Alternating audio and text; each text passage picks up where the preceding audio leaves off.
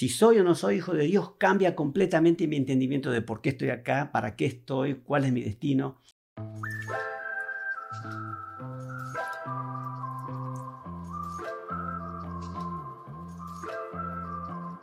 Bueno, bienvenidos a este nuevo episodio del Estandarte. En el día de hoy estamos muy animados por el episodio que vamos a tener. Es un episodio muy especial, con invitados muy especiales y con una co-host también especial porque Darío hoy, eh, bueno, no, no, pudo estar, pero bueno, va a estar mi mejor parte, eh, Ana. Así que bienvenida también Ana como co-host y ella nos va a introducir, nos va a presentar a nuestros invitados del día de hoy. Bueno, hoy tenemos a Andrea Verónica Muñoz Spanaus. Ella nació en Buenos Aires y se bautizó a los nueve años con su familia. Ella sirvió una misión de tiempo completo en la misión argentina Resistencia y recibió sus bachelors en la educación infantil o Early Childhood Education. Ella también estudió arte y diseño de interiores. Ella ha servido en muchos llamamientos en la iglesia como maestra de seminario, en liderazgo de barrio y estaca, en un comité de Sudamérica para organizar conferencias de PFJ. Antes era asesora para un barrio de jóvenes adultos en español y ahora sirve como miembro del Consejo General Asesor de la Sociedad Socorro. A ella le gusta hacer su historia familiar e ir al templo. Le gusta estar con familia y amigos, viajar y aprender de otras culturas, bailar y sentir la paz de la naturaleza. Y también ella admira el poder que viene cuando una persona cree sinceramente que todos somos hijos de un Dios amoroso. También ella tiene, junto con algunas amigas, tiene una cuenta de Instagram que se llama Mi Arboleda, donde comparten el gozo de ser miembro de la iglesia y extienden una invitación a recibir revelación. Y su esposo, Aline Spanos, él nació en San Martín de los Andes, Argentina, y recibió su bachelor en la Universidad de Buenos Aires y sus masters en la Universidad de Brigham Young.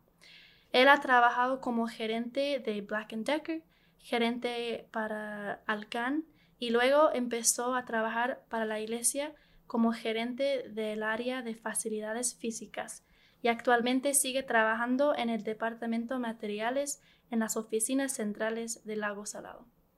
Él también ha tenido muchos llamamientos en la iglesia y ha servido como un misionero de tiempo completo en la misión Bahía Blanca, Argentina. Ha servido como obispo, presidente de misión y miembro de los 70. Y ahora sirve como obispo de un barrio de jóvenes adultos en español. Ellos juntos se casaron en el Templo de Buenos Aires, Argentina, en 1992 Sirvieron como presidente de la misión México Cuernavaca y tienen dos hijas, Sofía y Lucila, y viven en Utah. Exactamente. Gracias por estar aquí. gracias por la invitación. Un placer. Gracias por estar, gracias por su tiempo y bueno, bienvenidos a, al estandarte. Ojalá puedan disfrutar su tiempo acá y estoy seguro desde ya que nuestra audiencia y las personas que, vayan a escuchar les van a estar agradecidos por, su tiempo también.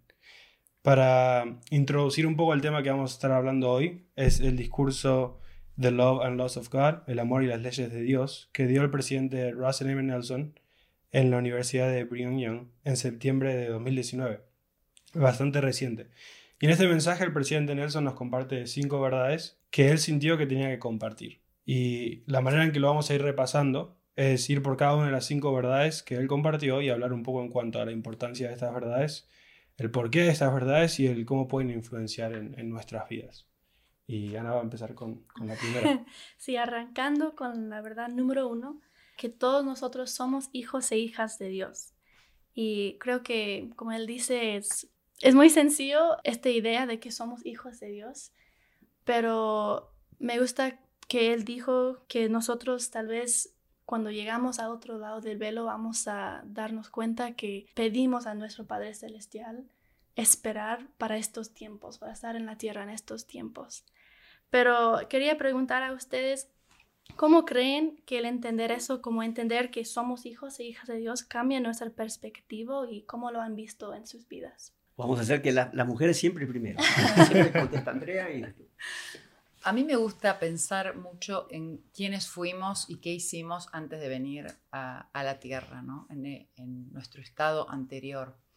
Y me imagino ahí eligiendo y escuchando el plan de nuestro Padre Celestial y viendo que íbamos a necesitar un Salvador y cuáles fueron nuestras armas, qué armas teníamos, quiénes éramos, cómo actuábamos, cómo pensábamos, cómo sentíamos antes. Y cuando estudiamos y pensamos un poco en eso, nos damos cuenta de que estábamos llenos de fe, que nuestras armas eran la fe y era nuestro testimonio. Nosotros realmente creímos que Cristo era capaz de venir a la tierra y expiar nuestros pecados y que lo iba a hacer.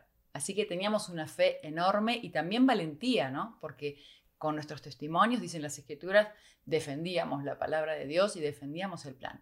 Así que me imagino yo que era espectacular quiénes éramos antes. Y ahora cuando venimos a la tierra, Claro, no podemos recordar eso, lo recordamos por medio del espíritu, por medio de estudiar las escrituras, por medio de, meditar, pensar, pero me encanta pensar cuáles son nuestras armas hoy como hijos de Dios, ¿no? ¿Qué armas tenemos hoy?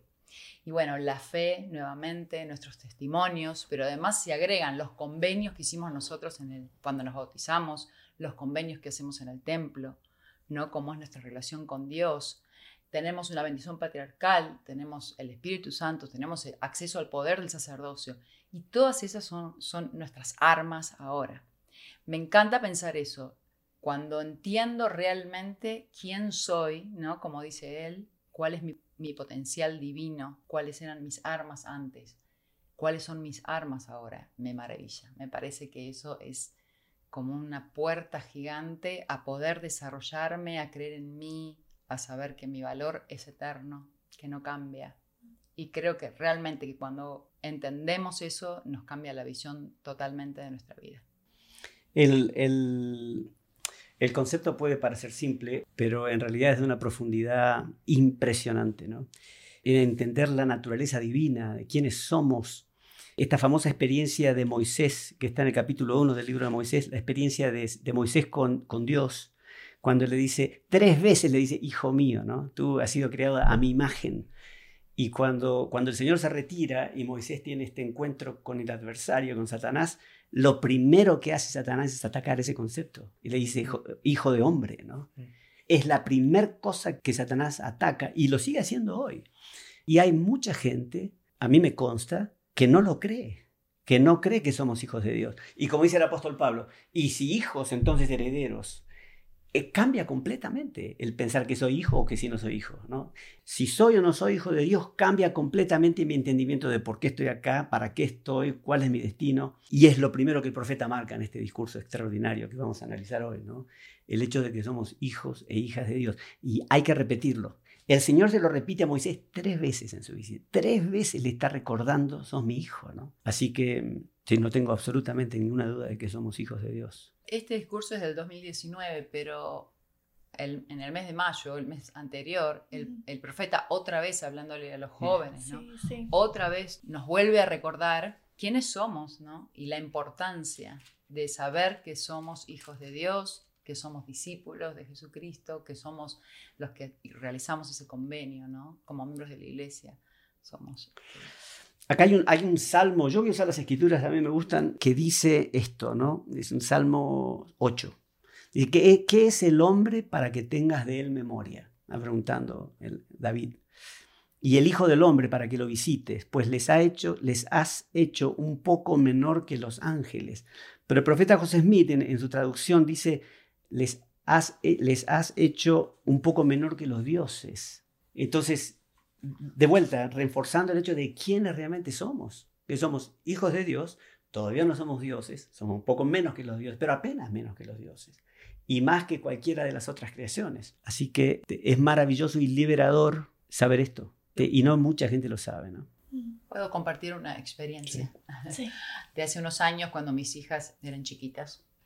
Y es una época muy ocupada de la vida, ¿no? Que las mamás especialmente corrimos para un lado, corremos para el otro, hacemos un montón de cosas y de repente, ah, ¿no?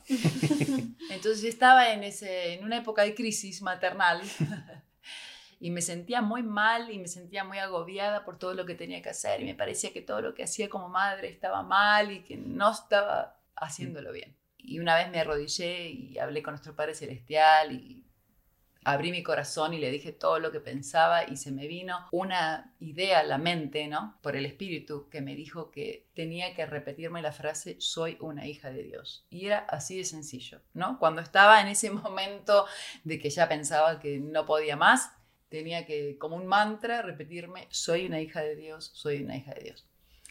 Y bueno, y dio la casualidad que a la semana tuve una entrevista con mi obispo, así que fue, el obispo me dijo, ¿cómo andás? Bueno, le conté cómo estaba con mi maternidad, este, sin decirle que yo había orado y lo que había sentido, y él me dijo, tenés que repetirte, sos una hija de Dios, ¿crees que realmente sos una hija de Dios?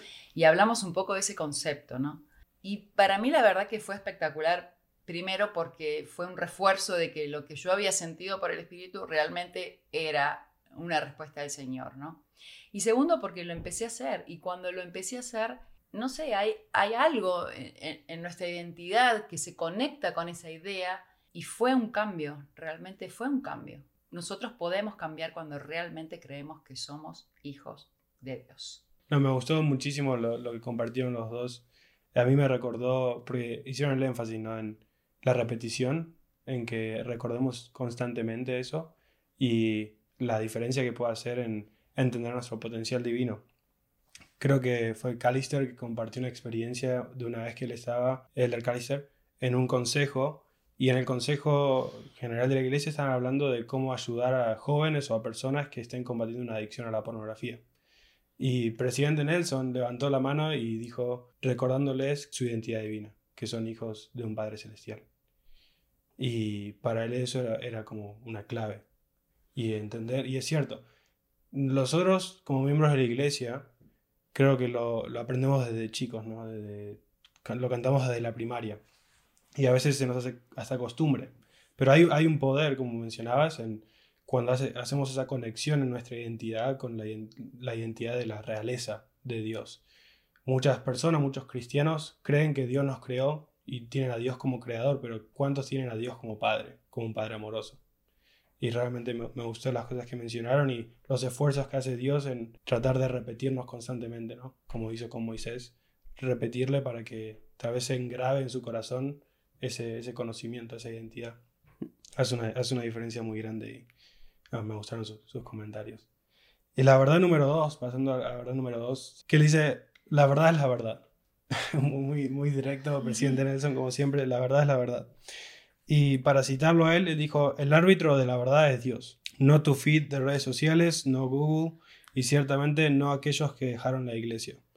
Y citando a Spencer W. Kimball, él dijo, la verdad absoluta no puede ser alterada por las opiniones de los hombres. Muchos afirman ahora que la verdad es relativa y que no existe tal cosa como la ley divina o un plan divino. Tal afirmación simplemente no es cierta. Hay una diferencia entre el bien y el mal. La verdad se basa en las leyes que Dios ha establecido para la fiabilidad, protección y el crecimiento de sus hijos. Las leyes eternas operan y afectan cada una de nuestras vidas, ya sea que creamos en ellas o no. Esta parte es un poco más controversial, si se quiere decir, especialmente por, como menciona las filosofías que tienen los hombres hoy en día, de que la verdad es relativa, de que no hay verdad absoluta, no hay ley divina. Pero es una parte muy importante de hablar. Y cuando yo lo estaba leyendo me impresioné de que presidente Nelson suelta tantas verdades en un corto párrafo. Me impresioné, o sea, no sabía qué parte mencionar acá, porque menciona tantas verdades en un corto párrafo. Pero la pregunta que quería hacerles era, ¿cómo cambia nuestra vida al estar fundados en verdad divina y una pregunta un poco más difícil, pero creo que muchos jóvenes pasan por eso, y me incluyo a veces, es cómo podemos en el colegio, universidad o en el mundo en sí compartir nuestra verdad como una verdad absoluta sin que nos tilden de orgullosos o de que tenemos una mente cerrada.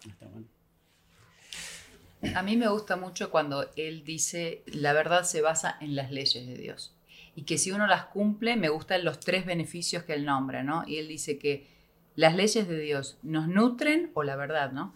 Nos nutre, crea una relación de confianza con Dios y también nos protege. Y para mí eso es como un ancla. Yo siempre sentí que el cumplir los mandamientos o estas leyes, ¿no? Estas verdades absolutas me protegían. Y ejemplos hay un montón, ¿no? Cuando pagamos los diezmos, todas las bendiciones que tenemos, cuando cumplimos con la ley de castidad, la protección que tenemos, cuando no criticamos, no mentimos y es sencillo encontrar la razón de esa verdad. Pero también el cumplir con estas leyes ¿no? absolutas, estas verdades, nos nutren. Y ahí tuve que pensar un poquito más, ¿no? ¿Por qué, ¿Por qué nos nutren? Y hablando un poco con Aline, nos dimos cuenta que, por ejemplo, el, el, ejemplo sencillo del día de reposo, cumplir con la ley del día de reposo. Nos nutre porque estamos hablando del Evangelio, estamos sintiendo el Espíritu, estamos haciendo una pausa en nuestra semana ajetreada y es un momento para como resetearnos, ¿no? Si, si no lo pudimos hacer en la semana, un momento para dedicarle al Señor. Entonces, eh, hablamos también cómo la ley divina del matrimonio, que es una, ley de Él, ¿no es cierto? También nos nutre porque cuando estamos en una relación eh, sana con otra persona, de, matrimonio eterno. Siempre estamos tratando de, ayudarnos el uno al otro, de enseñarnos, de tomar decisiones juntos, o, repartirnos las tareas, o bueno, ir adelante. Así que a mí este concepto de que la verdad es siempre la verdad y que hay verdades que son absolutas, me da seguridad y, bueno, y como decía el, el profeta Kimball, ¿no? Eh, los hombres podremos estar en desacuerdo con las leyes, pero si pensamos en la gravedad, por ahí no creo en la gravedad, pero si yo suelto algo, se va a caer, ¿no? Entonces es un poco eso, nosotros podemos estar de acuerdo o no, pero las leyes de Dios son así. Esta frase de que todo es relativo es una frase muy catchy porque es casi verdad. Y yo creo que esa es la gran dificultad. Y algo que es casi verdad es mentira. Y, es verdad que hay muchísimas cosas que son relativas, pero no podemos llegar a la conclusión de que todo es relativo. Y este es, al final, cuando si uno piensa que el primer principio del Evangelio es fe en el Señor Jesucristo, y, y empezamos con que somos hijos de Dios, eso es o no es una verdad absoluta, veamos. Ahora, puede que yo crea o no crea en esa verdad absoluta, pero no cambia la verdad. El, Señor dice, sección 93, versículo 24, dice, y la verdad, ese conocimiento de las cosas como son, como eran y como han de ser. Creo que tu pregunta es, ¿cómo hacemos para no parecer orgullosos o, presentarnos de una manera tan absoluta que la gente nos rechace o decir, pero este que se cree que se la sabe todas, ¿no? Lo que yo he aprendido es que uno tiene que compartir lo que uno siente sin pedir perdón, pero sin ofender a nadie tampoco. Porque en última instancia, mi fe en Jesucristo y mis sentimientos de que soy un hijo de Dios y heredero y todo esto que mencionábamos antes, me sirven a mí. Y, porque es parte del plan, yo no lo puedo agarrar de adentro de mi corazón y, implantárselo a, otro corazón. Puedo hablar del tema, y por eso predicamos, y hablamos de Cristo, y predicamos de Cristo, etcétera, etcétera, y después se hará cargo de cómo vivió de acuerdo a ese conocimiento. Entonces, lo que yo creo que hay que tener cuidado, tratando de responder la segunda parte de tu pregunta, eh, en esto de cómo hablo con los demás sin, sin parecer orgulloso, es simplemente compartir con certeza y con, con humildad lo que uno piensa. Y tampoco ponerse, me gusta en inglés la palabra apologetic, ¿no? En, español no tenemos una tan buena como apologetic, ser, ah, este, está como pidiendo perdón por lo que creo. Y sin duda, yo comparto que casi todo es relativo pero todo no es relativo, ¿no? Y entonces, y lo que dice el, presidente Nelson, ¿cómo es que lo dice? Que es, es, eh, él es el árbitro, ¿no? Él dice esto es verdad. Y bueno, entonces esto es nuestra relación con Dios. Yo creo o no creo que esto, yo creo o no creo que tengo que ir los domingos a la capilla, como hacía Andrea. creo o no creo que tengo que pagar los diezmos. Bueno, estas son las decisiones que yo tengo que tomar, ¿no? Y esta verdad estoy pensando que también son para todos. Es para todos los hijos de Dios. No es solo para un selecto grupo mm. de personas, sino que Dios da este conocimiento a todo el mundo, ¿no? Entonces, me parece muy importante ser respetuoso de todos y no tratar de imponer ninguna idea a nadie. No imponer siempre está mal, ¿no? Porque Dios siempre es muy respetuoso de nuestro albedrío, de ser agentes. Entonces, es muy bueno respetar a todos, cuidar también como un tesoro nuestras creencias, ¿no? Para que no, no estemos ahí en la cuerda floja sino ser este, muy guardianes de las cosas que creemos, porque, bueno, eh, vivimos en un mundo de mucha confusión y de muchas ideas también, ¿no?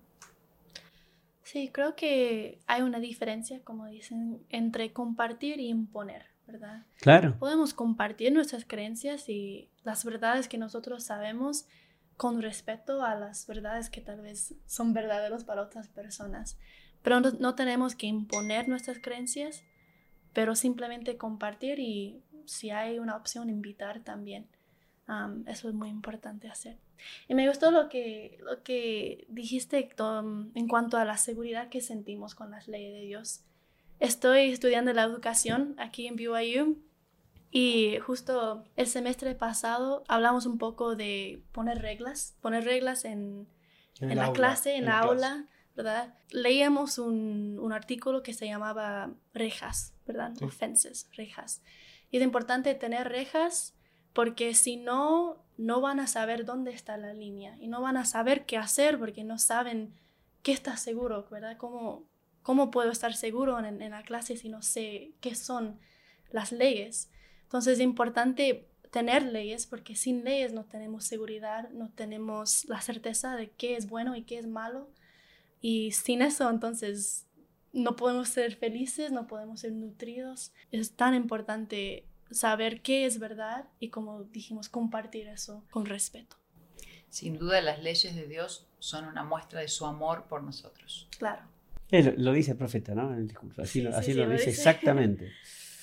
Creo que ese es el, el, siguiente punto, ¿no? Ah, sí. Más o menos. Uh -huh. El siguiente punto es Dios ama a cada uno con amor perfecto. Y como ya hablamos de que somos hijos e hijas de Dios, pero saber que Él tiene un amor perfecto significa no solamente que nos ama, pero que Él sabe mucho más que nosotros. Y por eso Él sabe qué es lo más importante para nuestras vidas. Él sabe qué leyes debemos obedecer. Y hay una cita aquí que quiero citar que dice, las leyes divinas son los dones de Dios para sus hijos. Permítame decirlo lo más sucintamente posible. A medida que cumplen con las leyes de Dios, están progresando hacia la, exaltación. El profeta José Smith enseñó que Dios instituyó leyes mediante las cuales podríamos tener el privilegio de progresar como Él. Las leyes de Dios están motivadas enteramente por su amor infinito por nosotros y su deseo de que lleguemos a ser todo lo que podamos llegar a ser. Entonces, la pregunta para eso es, ¿por qué es importante entender esta conexión entre las leyes y mandamientos de Dios y su amor para nosotros? A mí me gusta esta imagen de un bote con dos remos, ¿no? Si solamente movemos un remo, en vez de avanzar, vamos a girar, ¿no es cierto? Y no nos vamos a mover y vamos a ir con nuestro bote en un círculo. Entonces me gusta pensar que uno de los remos es el amor perfecto que Dios tiene por nosotros. Y el otro remo son las leyes, sus leyes, ¿no? Las leyes divinas de Dios. Entonces, si realmente accionamos los dos remos, vamos a poder avanzar. Algunas personas piensan, Dios me quiere tanto, tanto y su amor por mí es tan infinito y tan eterno y tan perfecto que no importa lo que yo haga, me va a dar la salvación. No importa lo que haga porque su amor como que tiene más poder que el que yo cumpla las reglas. Pero sin embargo, Dios no dice eso, ¿no? Ninguno de nosotros se puede salvar si no cumple con las reglas que Él puso, ¿no? Entonces, por eso es tan importante hacer las dos cosas, ¿no? Saber que Dios nos ama y va a hacer todo lo que esté en su posibilidad para que nosotros logremos la exaltación, pero nunca, como Él lo explica también acá, nunca Él va a a quitarnos nuestro albedrío, nunca nos va a obligar a tomar ninguna decisión, ¿no? Entonces Él va a hacer todo lo que pueda hacer respetando siempre nuestro albedrío. No nos olvidemos que Él perdió un tercio de sus hijos mm. antes de venir a esta tierra porque decidieron otra cosa y Él no los obligó, estuvo dispuesto a perder a esos hijos. Entonces Él, su regla es esa, ¿no? Que Él siempre va a respetar el que seamos agentes.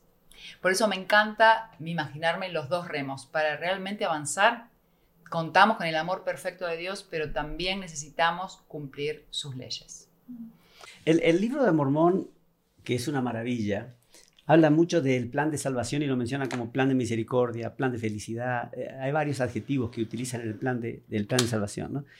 Y cuando Alma está hablando con Coriantón, Coriantón tenía este conflicto. Él le dice, sí, Ahora bien, hijo mío, percibo que hay algo más que inquieta tu mente, algo que no puedes comprender, y es concerniente a la justicia de Dios en el castigo del pecador. Él tenía el conflicto de decir, ¿por qué? ¿No? Si, si, si, si me ama y demás.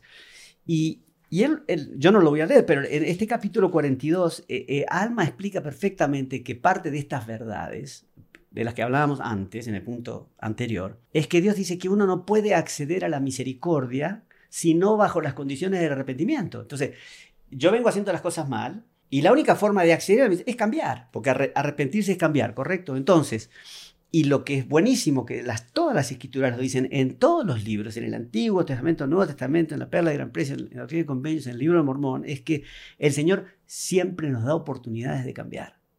Y su perdón es accesible a todos los que se arrepienten. Y es magnífico esto, porque entonces, y yo creo, y estoy poniendo énfasis en esto porque creo que hay, hay muchos miembros de la iglesia, por mi experiencia en entrevistas y demás, no terminan de entender de que el Señor cuando nosotros sinceramente nos arrepentimos, nos perdona. Y que nos perdona significa que nos limpia. Y que nos limpia significa que estamos limpios. Y nuestra tarea entonces es, una vez limpios, cambiar nuestra naturaleza, que esa es la batalla, ¿no?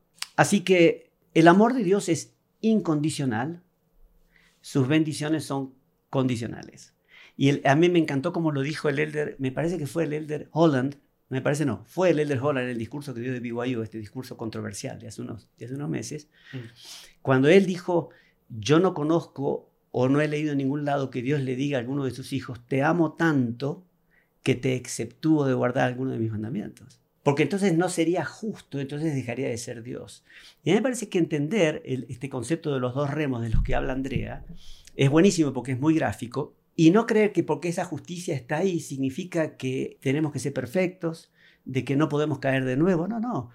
Es más, si uno va al libro de Mosía va a leer que cuantas veces mi pueblo se arrepienta, le perdonaré sus transgresiones contra mí. ¿no? Entonces, ¿cuántas veces me puedo arrepentir? Todas las veces. ¿Hasta cuándo? Hasta la muerte. Después, después no sé. Después de la muerte no sé cómo funciona. Pero hasta la muerte tenemos tiempo. Tenemos tiempo de arrepentirnos, ¿no? Y creo que el presidente Nelson lo menciona en este discurso, nada es tan grave que no me pueda arrepentir. nada no tiene solución, ¿no? A mí me gusta mucho también el Elder Renland en esta última conferencia cuando habló en la sesión de, de las mujeres. Él estaba analizando el amor de Dios por sus hijas, pero bueno, obviamente es para todos. Y él dijo, ustedes son hijas amadas, ninguna cosa que hagan o que no hagan puede cambiar eso. El amor de Dios es perfecto, nuestra capacidad para sentirlo no lo es. Es decir, que no importa lo que nosotros hagamos, porque el amor de Dios es una cosa que es constante. Lo mismo que nuestro valor o nuestra identidad, es constante. Y me gusta también acá ese ejemplo de agarrar un, billete y hacerlo todo un bollito, supongamos que es el, un billete de 10 pesos y lo, hacemos todo un bollito y después lo pisamos y lo arruinamos un poco, pero después lo desarrugamos y ¿cuánto vale el billete? Todavía vale 10 pesos, ¿no? Me gusta eso también, me parece muy gráfico con lo que tiene que ver con nuestro valor y también cómo Dios nos ama. Es decir, Dios no nos retira su amor, cuando no estamos dándole en la tecla lo que tenemos que, hacer. Y lo, dije, lo dice él, el de Rendland, en ese último discurso ¿no? que él dio. Entonces, a veces somos nosotros los que no sentimos ese amor porque nuestra capacidad es imperfecta. Y a veces cuando nos alejamos nosotros de los mandamientos y no estamos cumpliendo, es un poco como un autocastigo y, y nos alejamos, pensamos que no merecemos el amor de Dios y tal vez sea en ese momento cuando más necesitamos sentir el amor de Dios, ¿no? Para ayudarnos a volver a Él. Yo estaba pensando cómo se va conectando los puntos estos. No es casual, el presidente Nelson es, un genio, es un genio realmente, ¿no? Y, volviendo a este tema de que somos hijos de Dios, de que la verdad es la verdad, fíjate lo que dice eh, Alma, de nuevo, a Coriantón, él le dice, pero se ha dado una ley y se ha fijado un castigo y se ha concedido un arrepentimiento, el cual la misericordia, reclama. De otro modo, la justicia reclama al ser humano y ejecuta la ley. Y la ley impone el castigo, pues de no ser así, las obras de la justicia serían destruidas y Dios dejaría de ser Dios. Entonces, y de este modo, en el versículo 26, y de este modo realiza Dios sus grandes y eternos propósitos que fueron preparados desde la fundación del mundo y así se realiza la salvación y la redención de los hombres, y también su destrucción y miseria. Y volvemos a este, a este tema de si todo es relativo. Esto no es relativo, no es relativo. Yo creo fervientemente en esto. Y creo que es lo que tenemos que decir con claridad y que cada uno decida después, ¿no? Cada uno decide. Si hablamos del amor de Dios, como estamos hablando ahora, no podemos dejar de hablar de Jesucristo, porque la expiación de Jesucristo es la muestra más grande de Dios, ¿no? Del amor que Dios tiene para nosotros. Y me gusta tanto como el presidente Nelson lo dice, lo voy a leer. Él dice, ¿cuáles son las cosas que, porque Cristo expió nuestros pecados, tenemos nosotros disponibles a nuestra mano, ¿no? Y entonces él enumera y son cuatro cosas. Él dice, el poder divino disponible para todos los que aman y siguen a Jesucristo es el poder de sanarnos, fortalecernos, limpiarnos del pecado y magnificar nuestras habilidades para poder hacer cosas que nunca podríamos hacer por nosotros mismos. Y es espectacular, ¿no? Si realmente estudiamos cada una de estas cuatro cosas, ¿cuál es, eh, otra vez volviendo a nuestra divinidad, a nuestro potencial, a nuestro valor, ¿no? ¿Cuántas son las cosas que nosotros podemos acceder? Tenemos acceso al poder del sacerdocio. Él nos puede ayudar a, magnificar eh, nuestros dones, las cosas que no podemos hacer naturalmente, Él nos, va a dar más fuerza para que las podamos hacer. Nos va a sanar, ¿no? Hay heridas importantes de nuestra alma, ¿no? Cosas que nos han pasado, que nos han dejado una herida y nos sentimos así, ¿no? Tal vez mentalmente o emocionalmente enfermos. Y Él tiene ese poder para sanar nuestro corazón, para sanar nuestra alma. Y eso me parece increíble. La verdad es que tampoco tengo mucho a agregar porque es súper claro y la verdad es que me, me, gustó mucho también cómo, cómo expandieron esos dos puntos. Para expandir un poquito nomás en lo que comentaron, en algo que yo había pensado mientras estudiaba es, y que va relacionado, es en algo que dijo Jesucristo cuando estuvo con sus apóstoles en la tierra, él dijo, esta es la vida eterna, que te conozcan a ti, el único Dios verdadero, y, a tu Hijo a quien has enviado. Y eso es lo que menciona el presidente Nelson, ¿no? De realmente entender el amor que Dios tiene, o sea, realmente llegar a conocerlo a Él por quien es, llegar a conocer a Dios como el Padre amoroso que es, como, como nuestro modelo a seguir y como realmente nos quiere, que nunca es tarde para volver, siempre hay un camino de regreso, siempre podemos, tenemos una segunda oportunidad.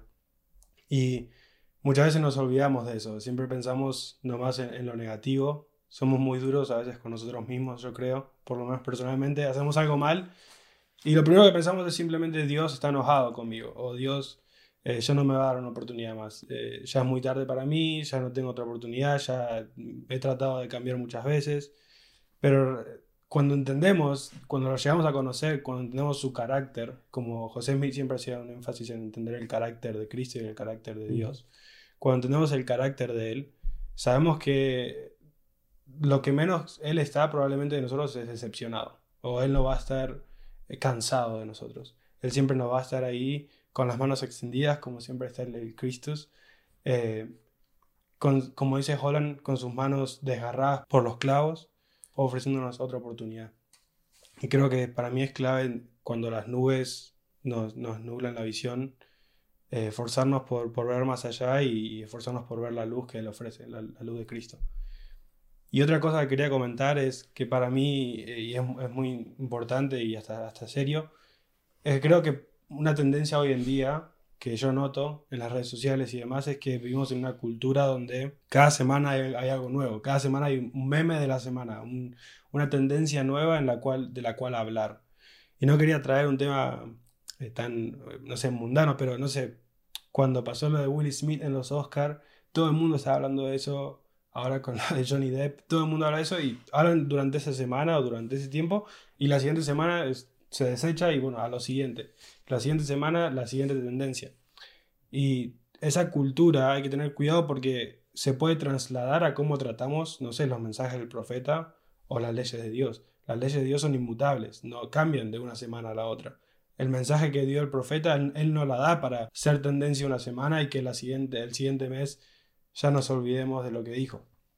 Creo que hay que, hay que saber diferenciar y creo que hay una cultura muy de, esto, ¿no? De tendencia, desechar, tendencia, desechar, especialmente por las redes sociales. Y es algo que siempre le comento a ella, pero para mí es muy importante diferenciarnos. Las leyes de Dios son inmutables, son, son eternas, nos rigen, rigen el universo. Y lo mismo también lo veo relacionado a los mensajes que da el profeta, ¿no? Siempre están vigentes y siempre van a estar vigentes. Y quería comentar eso en cuanto a ese punto. No sé si, si querían hacer algún No, no, Es, excelente el- tu, tu punto de vista, lo que estás compartiendo es excelente. Nosotros también siempre conversamos acerca de tenemos que conocer más el carácter de Cristo. Y cuánta razón tenía José Smith, ¿no? Cuando dijo lo que dijo, porque realmente cuando conocemos el carácter de Cristo, vemos que Él hace las cosas solamente para nuestro bien. Entonces, si nos pasa algo que supuestamente no nos gusta o nosotros lo estilamos como algo malo, entre comillas lo vamos a poner, siempre hay algo bueno de eso, algo que Dios nos quiere enseñar, algo que tenemos que aprender o algo que tenemos que observar, algo que tenemos que cambiar. Lo que pasa que para poder realmente de una situación, de una circunstancia que a veces nosotros tildamos de negativas, pero bueno, las circunstancias siempre serían como neutras, ¿no? Y es uno el que le pone la visión que le quiere dar. Tenemos que estar conectados con Dios. Tenemos que estar conectados con las escrituras. Tenemos que estar conectados con el Espíritu.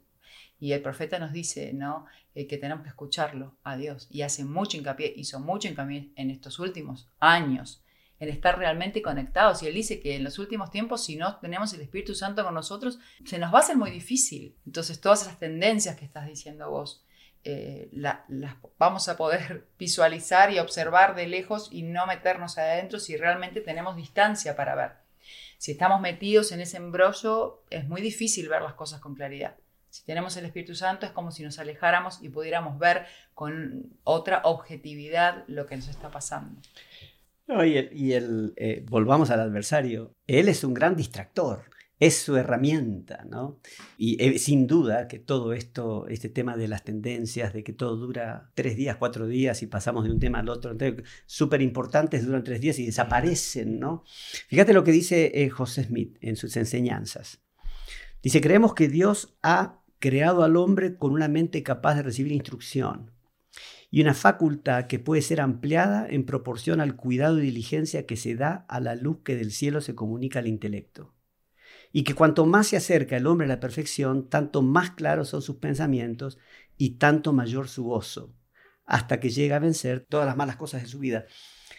Sin duda, e- este nivel de este tipo de conocimiento no, lo obtenemos en Google, ni en, ni en Facebook, ni en Instagram. Es, es otro tipo de conocimiento, es el conocimiento de nuestro espíritu por medio del Espíritu Santo, eh, que creo que es el último punto que, toca el profeta, hablaremos después. Pero este, los verbos del Sermón del Monte de, Je- de Jesucristo, ¿qué verbos usa? No? Contemplad, mirad las aves del cielo, considerad. En cambio, los verbos del mundo de hoy es todo rápido, todo ya, de, ahora, ¿no? déjalo, eh, otro. Y es toda herramientas de distracción que hay que estar muy atento, porque si no, uno cae rápidamente en esa distracción. ¿no?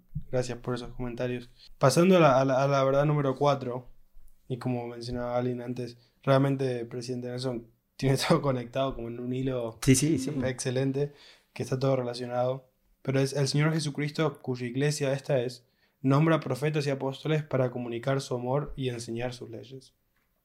Y citando lo que él dice, él dice, cada uno de los apóstoles del Señor está en condiciones de observar y sentir el amor que el Padre Celestial tiene por sus hijos, en particular por los que están pasando por dificultades.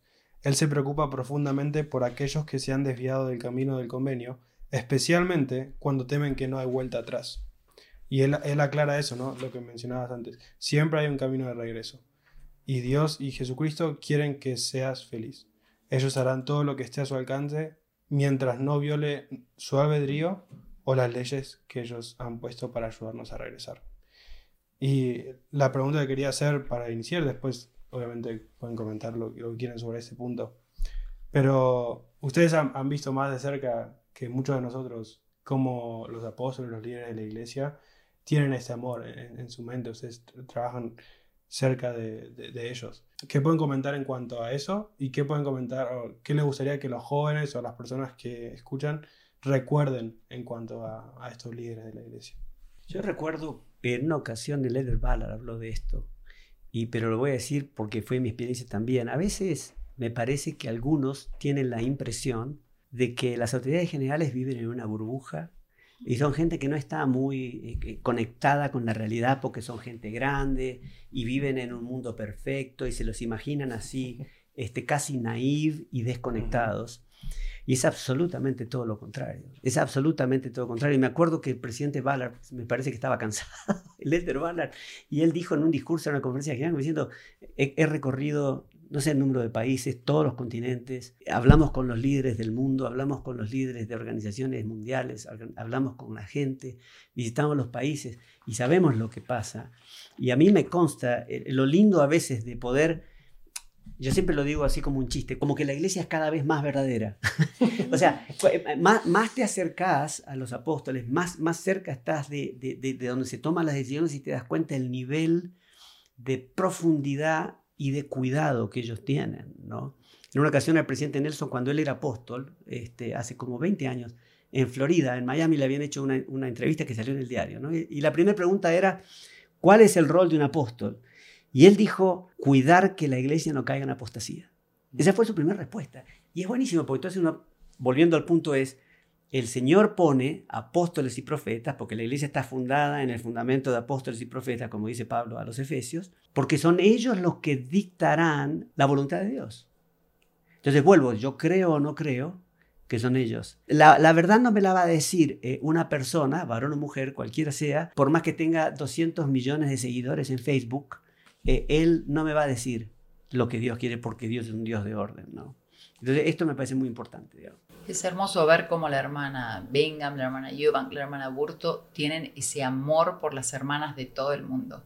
Cada vez que hablan, cada vez que, se toca un tema, siempre, siempre tratan de, de visualizar a las hermanas en sus países, en sus circunstancias y ver qué es lo que se puede hacer para ayudar cómo se puede enseñar de una mejor manera, cómo se puede expandir la palabra de Dios a todas ellas, cómo se puede abrazar a todas las hermanas tratando de que todas sientan que pertenecen, ¿no es cierto?, a la iglesia, al convenio. Es muy lindo ver, ver eso en ellas, ¿no es cierto? Es, para mí ha sido un ejemplo, es un ejemplo maravilloso, ver que siempre oran por las hermanas, que se preocupan, que ministran puntualmente, eh, lo mismo que el resto de las hermanas del consejo. Es realmente algo, algo que te entibia el corazón, ¿no? Ver cuánto amor que ellas tienen. Y no le esquivan a los temas complicados, digamos. en Argentina decimos no le esquivan al bulto, ¿no? No, no, no, no, no, se van atrás. los enfrentan. De, tratar todos, los, todos los temas, por más fuertes que sean o preocupantes, ¿no? Porque la verdad es que hay que hacerle frente a todo, ¿no? Sí, y en este último discurso que él dio hace un par de semanas a los jóvenes adultos de nuevo, o sea, tres años después del que estamos analizando nosotros ahora, si él habla de, los labels y dice, nosotros aceptamos a toda la gente independientemente de su identidad, de su, de su orientación sexual, de su religión, de su nacionalidad, de su raza, de lo que sea. Eh, volvemos a, a, este tema del amor, el Señor nos acepta como somos. Y después las leyes, bueno, ya hablamos del tema. Pero yo no tengo ninguna duda de que estamos dirigidos, conducidos y liderados por apóstoles, profetas y reveladores. Son 15, no, es uno, son 15. Eh, no es casual que sean 15. Y tampoco es casual que sea la, eh, la cuarta pregunta para recibir la recomendación del templo. Usted apoya al presidente de la iglesia como la única persona autorizada a ejercer todas las llaves de sacerdocio como profeta, vidente y revelador y apoya a los demás de la primera presidencia del cuerpo de los doce como profetas, videntes y reveladores. Entonces, para mí es de nuevo una muestra adicional del amor que Dios tiene por nosotros, que no nos deja solos, no nos deja exclusivamente a los susurros del Espíritu, por decir algo. No, los susurros del Espíritu, las escrituras, los profetas, videntes y reveladores, las conferencias generales, mi obispo, mi presidente, hay un montón de herramientas que el Señor usa para contenernos espiritualmente y libres. A mí me gusta mucho, poniendo un ejemplo, eh, hace unos años el profeta nos, nos dijo a las mujeres especialmente que, que, estudiáramos más acerca del sacerdocio, ¿no? Y de las bendiciones y cómo acceder al poder del sacerdocio. Y para mí esa invitación del profeta fue maravillosa, porque yo antes eh, tenía cierto conocimiento, pero ahora era como, no sé, uh, despertá, Andrea, despertá que te estás perdiendo todas estas cosas que son maravillosas. Entonces, bueno, para mí fue muy importante eso, ¿no? También nos pidió que hiciéramos una lista de las bendiciones y las promesas que tiene la casa de Israel. Eso fue otro despertar en mi mente. Y ahora cada vez que leo, ahora estamos leyendo, ¿no es cierto?, el Antiguo Testamento, donde hay tantas promesas a la casa de Israel, mm. tengo una lista gigante de todas esas eh, promesas. Y eso me ayuda, como dijimos recién, a entender un poco más y aprender más del carácter de Dios. Porque ahí, cuando Él te dice, nunca te voy a abandonar, ah, es un Dios que no abandona, característica de mm. Dios. Que es, Siempre, lo que, decía él, ¿no? que José Smith decía que conocer la... claro. Siempre voy a estar contigo, listo, es un Dios que ahí va a estar siempre. O bueno, todas, traje hoy una pequeña lista de mis de mm. las bendiciones, mis bendiciones favoritas, pero nos promete que siempre nos va a cuidar, nos promete que siempre nos va a bendecir, que hay una que dice, veré lo bueno que hay en ti. Mm. ¿No es maravilloso saber que nuestro Dios ve lo bueno que hay en uno? Así que para mí seguir esa directiva del profeta, esa invitación del profeta, también fue algo que me cambió. Esas dos cosas, el sacerdocio y las mujeres y las promesas a la casa de Israel, son dos puntos que yo puedo decir que, que hicieron un cambio importante en mí. Sí, quiero, como recuerdo cuando regresé de la misión, recién retornada, como uno piensa en qué es lo que yo aprendí en la misión. Y creo que una de las verdades que saqué más de cualquier otra verdad en mi misión es que hay un profeta verdadero en, en la tierra hoy. También aprendí un poco de que Dios siempre ha sido un Dios de una organización, siempre ha sido un Dios de orden, no de caos, ¿verdad? No, claro. que nosotros podemos recibir revelación personal para nuestras vidas y, nuestras familias, pero Él quiere que seamos organizados para poder um, llevar a cabo su obra, para poder um, administrar o ministrar a las personas necesitadas y, y creo que tener un profeta y creer en sus consejos y sus enseñanzas hace que la vida más un poco más fácil. No sé, creo que ser miembro de la Iglesia de Jesucristo y, y no tener confianza en los profetas debe ser una vida muy difícil, porque, porque la verdad es que los profetas están ahí para ayudarnos y para guiarnos y son la voz del Dios, ¿verdad? Y, y nos enseñan qué podemos hacer ahora para poder llegar a ser como Dios un día, obviamente no en esta vida, pero un día llegar a ser como Dios y, y ser las mejores personas que podemos ser. Y todo eso mientras tenemos gozo, porque eso es algo importante, ¿no es cierto? De vivir las leyes, de ser obedientes, de, de seguir lo que dice el profeta y a, y a, y a su vez eh, encontrar la felicidad y el gozo, ¿no? De que lo que hacemos está de acuerdo con lo que quiere Dios, que es un gozo más profundo que estar contento por algo, es un gozo que está en tu alma y no importa si estás pasando problemas o dificultades o desafíos, porque realmente todos estamos pasando por lo mismo, ¿no? Distintos desafíos, pero todos tenemos nuestros desafíos, nuestras cosas con las que estamos luchando, pero en el fondo nos sentimos con gozo, ¿no? Y si estamos haciendo las cosas de la iglesia y cumpliendo nuestro llamamiento, pero no estamos teniendo el gozo que deberíamos tener, hay algo que no estamos mm, entendiendo, del todo. Y tenemos que analizarnos, porque a mí me ha pasado, ¿no? En momentos de que uno está súper estresado con los llamamientos o las cosas que tiene que hacer y no estás teniendo ese gozo que tienes que tener. Entonces es un momento de revisarnos, ¿no? Y decir, bueno, ¿qué pasa? Que no, hay algo que no estoy haciendo bien. Porque realmente el Evangelio es un Evangelio de gozo. Y todo, eh, bueno, nos volvemos a balancear y encontramos el gozo. Yo la verdad es que ahora nomás estoy procesando porque me gustó todo lo que dijeron, hasta yo no soy como mi papá, no me gusta emocionarme y nada, pero tuve que tragar un poco en algunas cosas que dijeron. Me gustó mucho la, la, la bendición que compartiste de que Él va a ver lo bueno en nosotros. Quería hacer un énfasis en, esa, en esa bendición, especialmente porque siempre menciono que los jóvenes que nos escuchan, y yo en particular, siempre estamos combatiendo esa autoestima, ¿no? De que nosotros tal vez tenemos el espejo contrario al que tiene Dios de nosotros. Nosotros vemos todo lo malo de nosotros mismos. Y las redes sociales a veces enfatizan eso. Vamos y tenemos tantas expectativas de nosotros mismos que es difícil ver lo bueno en nosotros, pero ahí nos está prometiendo que Él va a ver lo bueno en nosotros.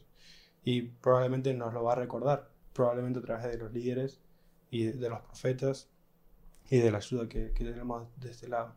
Y te puedo agregar algo.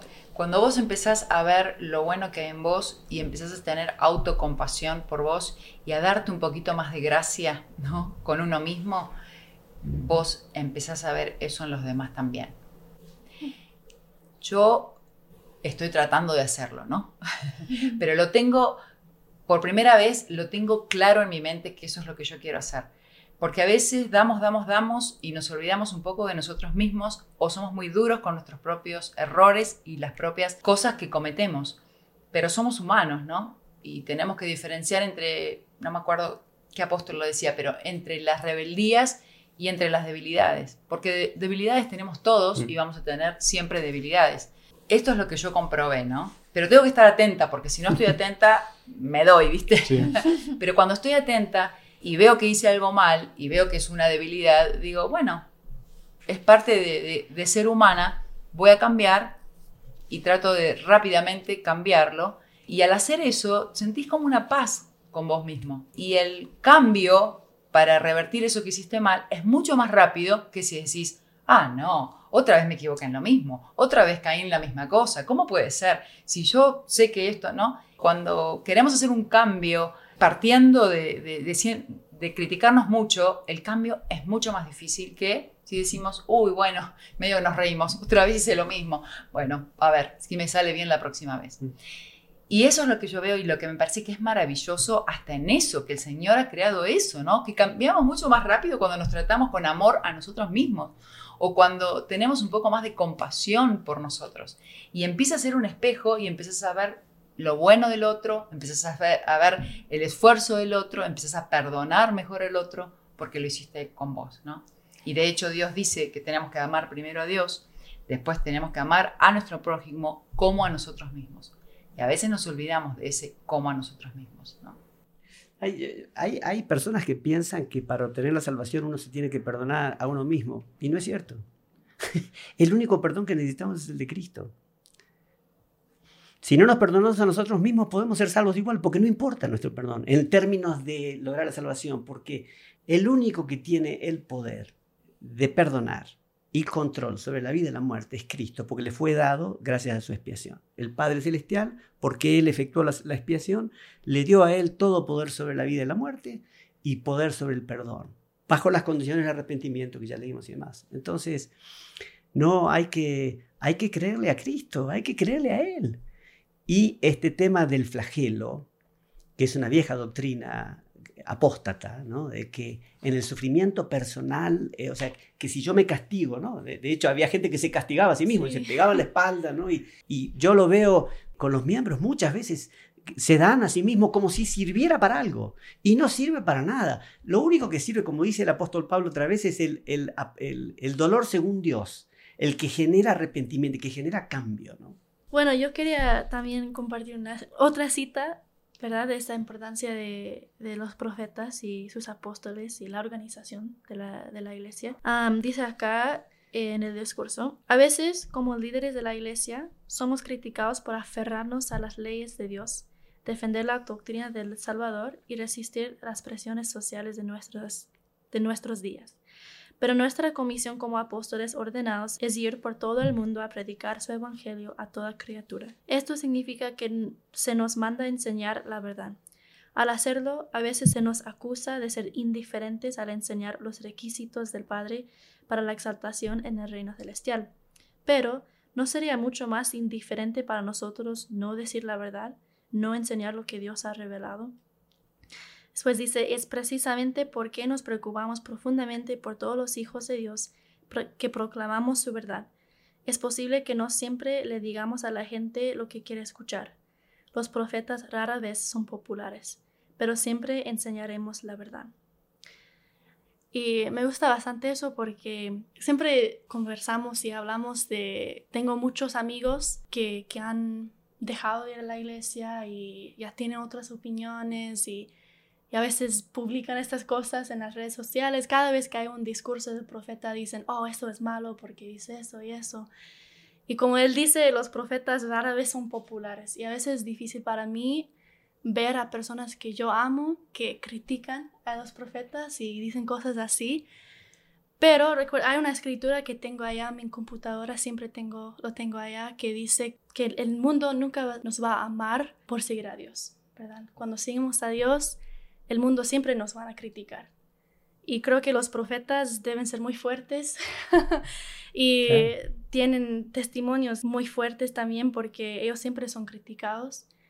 Pero sé que aun si los seguimos a sus consejos y vivimos de acuerdo a las, las verdades que enseñan, que tal vez vamos a ser criticados por el mundo, pero por lado de Dios siempre, siempre vamos a saber con certeza que es verdad y no, no vamos a poder dudar y no vamos a poder negar la verdad que los profetas dicen. y, es espectacular, pensando en lo que estás diciendo vos ahora, pensando en el, Salvador en un momento declara lo siguiente, él dice, el que quiera conocer la voluntad de Dios, conocerá si la doctrina es de Dios o si yo hablo por mi propia cuenta. Ni aún él mismo, siendo el Cristo, cuando vivía acá en la tierra, impuso. él simplemente comunicó, él dijo, hey, yo les comparto esto, esta es mi disciplina. El que se somete a mi disciplina será mi discípulo, ¿no? E, e, esa es la, esa es la historia. Entonces, al final, por eso todo este discurso es tan, tan poderoso el que estamos analizando, al final por más que tus amigos digan lo que quieran decir en la social media, no, pierdas mucho la esperanza, van a volver, vas a ver.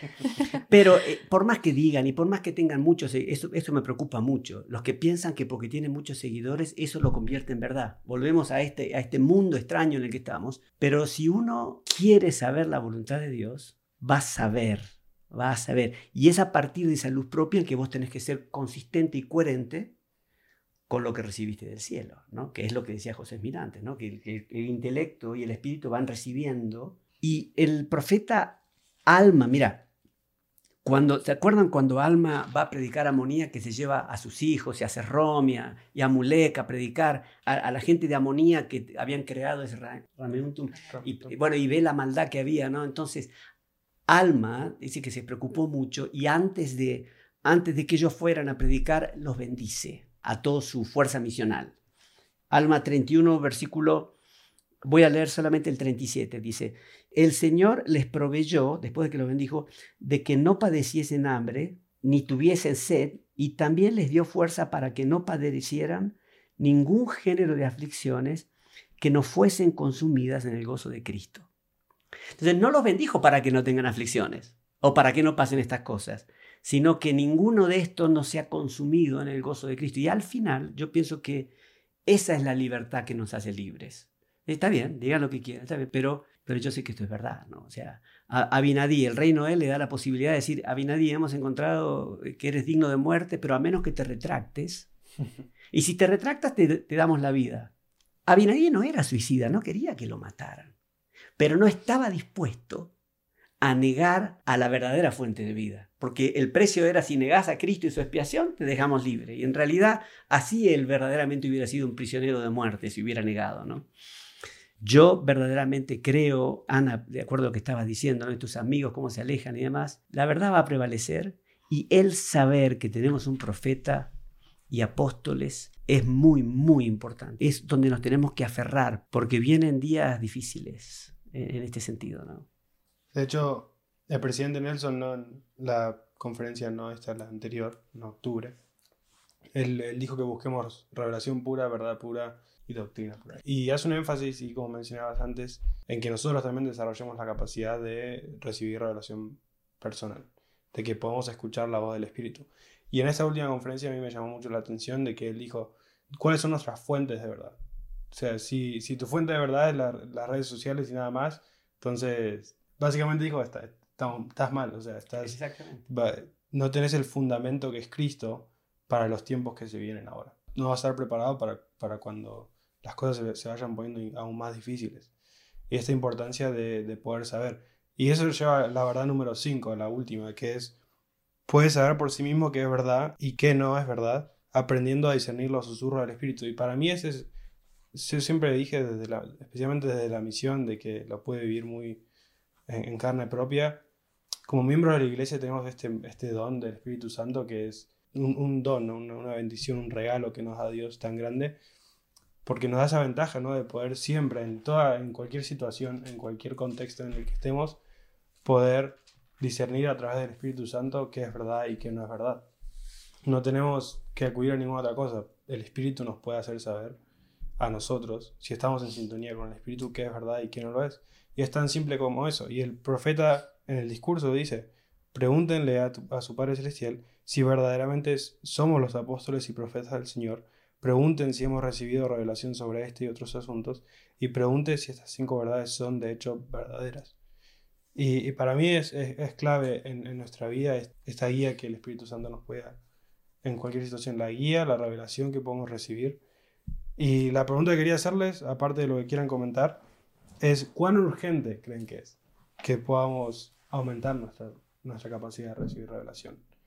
Y cuál es la relación entre el contenido que consumimos, sea redes sociales, sea entretenimiento, con nuestra capacidad de recibir revelación. Urgente ya lo dijo el profeta, ¿no? Así que si lo dijo el profeta, no, no hay nada más que agregar. Él dijo, ¿no? Ah. ¿Cuánto hace que.? Y viene hace rato diciéndolo, sí, sí, desde, el, desde el principio.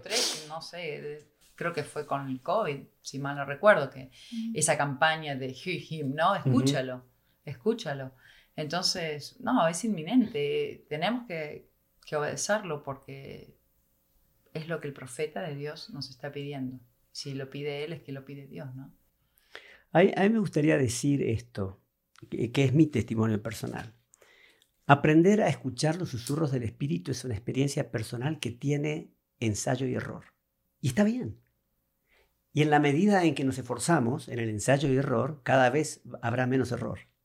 Veamos, en la sección 8 de Doctrina y Convenios, el, Señor le dice al profeta, hablaré a tu mente y a tu corazón por medio del Espíritu Santo que vendrá sobre ti y morará en tu corazón. Entonces, habla de que nos vienen ideas y nos vienen sentimientos, ¿no? La mente y el corazón. He aquí, este es el espíritu de revelación, es el espíritu mediante el cual Moisés condujo a los hijos de Israel a través del Mar Rojo sobre tierra seca.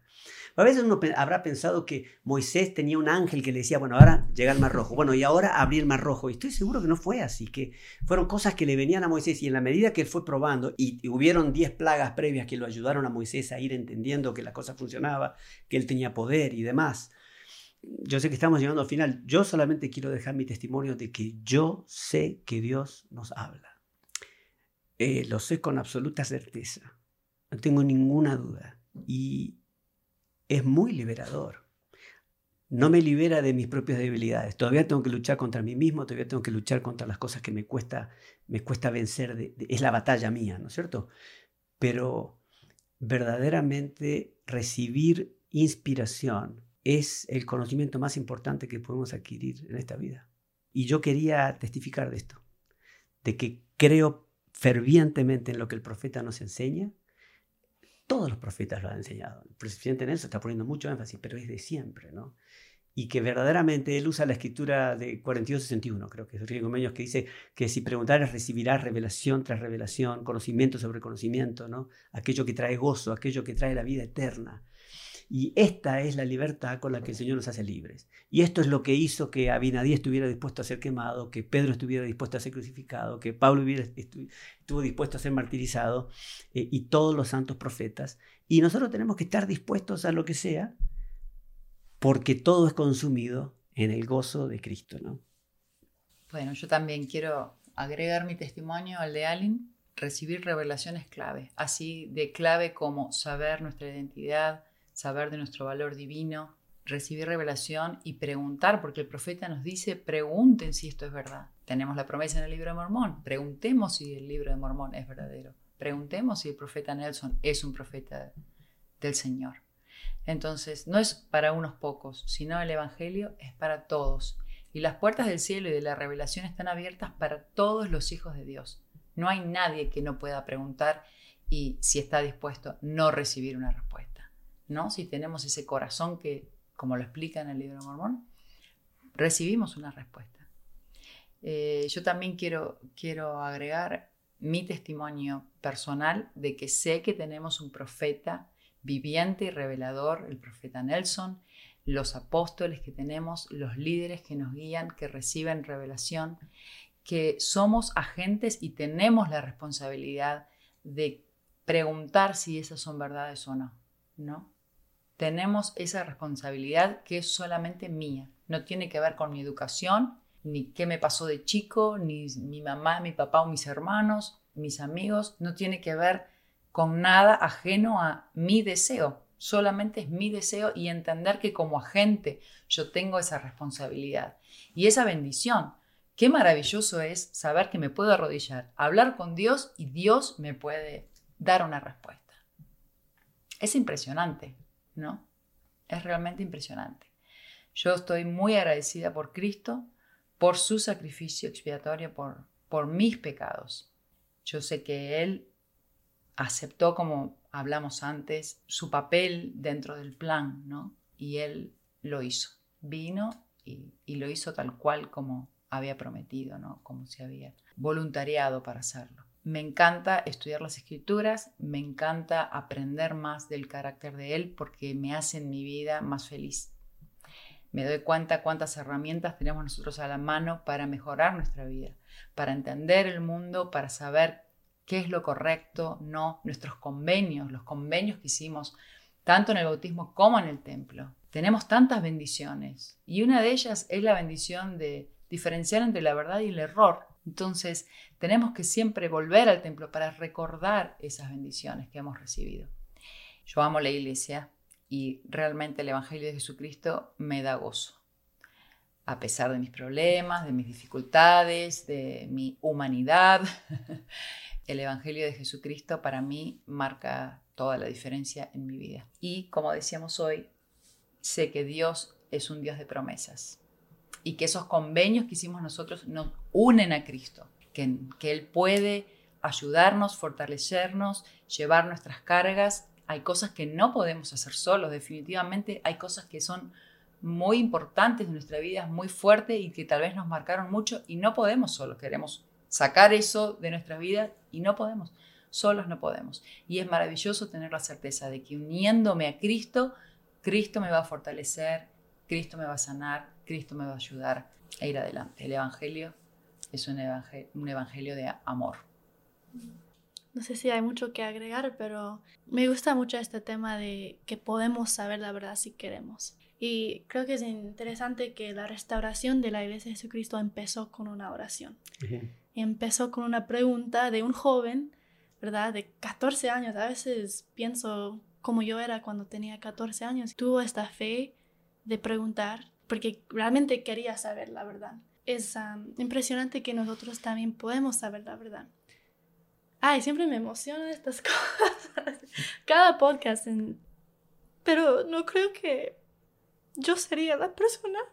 No creo que tendría todas las bendiciones que yo tengo y no tendría la familia que yo tengo ahora y las verdades que me dan el gozo que yo tengo ahora sin tener esta relación con, con el espíritu y sin tener o las experiencias que tengo con la revelación pura. Entonces, quiero testificar de eso y de que si queremos saber la verdad, podemos saber la verdad. Y no tenemos que vivir en miseria y no tenemos que vivir en, el, en la confusión que, que, hay en el mundo ahora, pero podemos vivir con la certeza de que, de que tenemos un Dios que, que nos ama perfectamente y nos ha dado leyes para tener el gozo que, que Él quiere que tengamos en esta vida. Entonces, quiero dejar esto como parte de mi testimonio. Bueno, yo creo que con eso estamos, estamos más que bien para, para concluir con, con, tu testimonio y con su testimonio. Muchas gracias en verdad por su tiempo. Mi única invitación para, para las personas que escuchen es que puedan disfrutar este podcast y no más extender las invitaciones que hicieron ustedes de, de disfrutar, ¿no? disfrutar las bendiciones que tenemos como miembros de la iglesia. A los no miembros que nos estén escuchando, que puedan bueno, poner en práctica las cosas que hablamos hoy, especialmente esta última de, de preguntar, de, de, buscar sentir si, si, estas cosas son verdad.